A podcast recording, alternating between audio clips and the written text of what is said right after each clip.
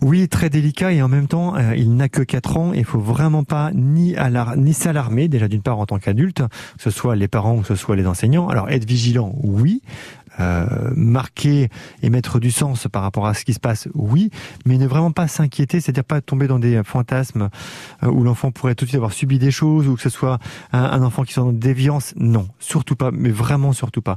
Il a 4 ans, il est en train de découvrir son corps, il est en train de comprendre que les petits garçons ont un zizi, que les petites filles en ont pas. Ça le tracasse un petit peu.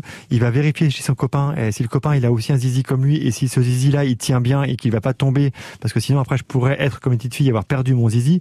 Donc il y a un petit peu tous ces fantasmes-là euh, de, manière inconsciente qui permettent à l'enfant de se construire une identité sexuée, de comprendre ce que c'est qu'un garçon, voilà, et pas juste je suis un garçon, je suis une fille parce que je m'appelle comme ça ou ceci ou cela, mais plutôt vraiment l'intégrer sur le plan euh, du corps et puis sur le plan de l'identité sexuée. Je parle pas sexuelle, je parle d'identité sexuée homme, femme, garçon, fille. Et puis, euh, si dans certaines maisons, bah, c'est pas des choses qui parlent, si, on, si la nudité est quelque chose de tabou, par exemple, etc.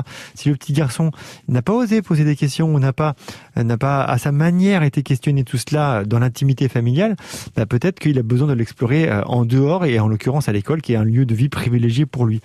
Donc, attention, simplement dire à cet enfant bah, qu'il y a des choses qui ne se font pas. On ne touche pas le corps de l'autre sans qu'on y soit autorisé, et encore moins le sexe de l'autre mais lui dire, bah voilà, ce que tu as fait là, euh, bah, c'est pas acceptable. On ne touche pas le corps de l'autre de cette façon-là. Euh, il y a des choses qui ne se font pas euh, dans la vie sociale, dans la vie extérieure à la maison, et à la maison aussi, il y a des limites par rapport à cela. Tes parents peuvent s'occuper de toi au niveau de la toilette, mais ça s'arrête là. Et donc du coup, lui faire comprendre qu'il y a des limites, qu'il y a une intégrité physique à, à mesurer par rapport à ça, et surtout, ça va lui permettre tout simplement de construire la notion importante qui est celle de l'intimité.